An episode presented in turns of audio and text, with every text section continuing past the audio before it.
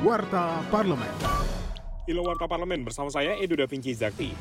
Anggota Komisi 9 DPR RI Rahmat Handoyo mendesak pemerintah untuk secepatnya merumuskan kembali protokol kesehatan atau prokes yang disesuaikan dengan situasi dan kondisi terkini agar tidak menimbulkan persepsi yang berbeda. Menurut politisi PD Perjuangan itu, meskipun sudah dilakukan berbagai pelonggaran-pelonggaran, namun asas kehati-hatian harus tetap dikedepankan dalam menyikapi COVID-19 karena program vaksinasi saja tidak cukup. Warta Parlemen.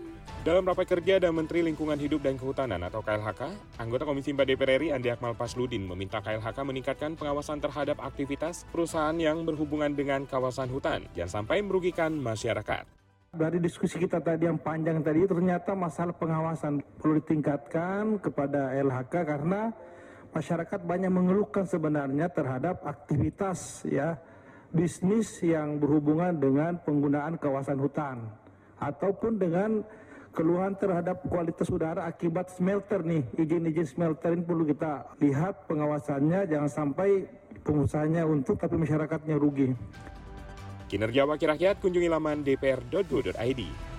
Sekjen DPR RI melalui TV dan radio parlemen kembali mengadakan lomba orasi bintang orator atau LOBO, mengajak publik memberikan masukan untuk delegasi DPR yang akan mengikuti sidang umum Parlemen Dunia ke-144 di Bali pada akhir Maret mendatang. Dengan tema orasi, perubahan iklim semakin mengancam dunia. Mahasiswa, siswa, dan masyarakat umum dapat mendukung sidang umum Parlemen Dunia ke-144 dengan menjadi peserta LOBO. Untuk pendaftaran peserta melalui email bintangorator@dpr.go.id yang akan ditutup tanggal 20 Maret mendatang. Untuk informasi lebih lanjut, pantau media sosial DPR RI. Televisi Radio Parlemen. Demikian Warta Parlemen, Produksi TV dan Radio Parlemen, Biro Pemberitaan Parlemen, Sekjen DPR RI.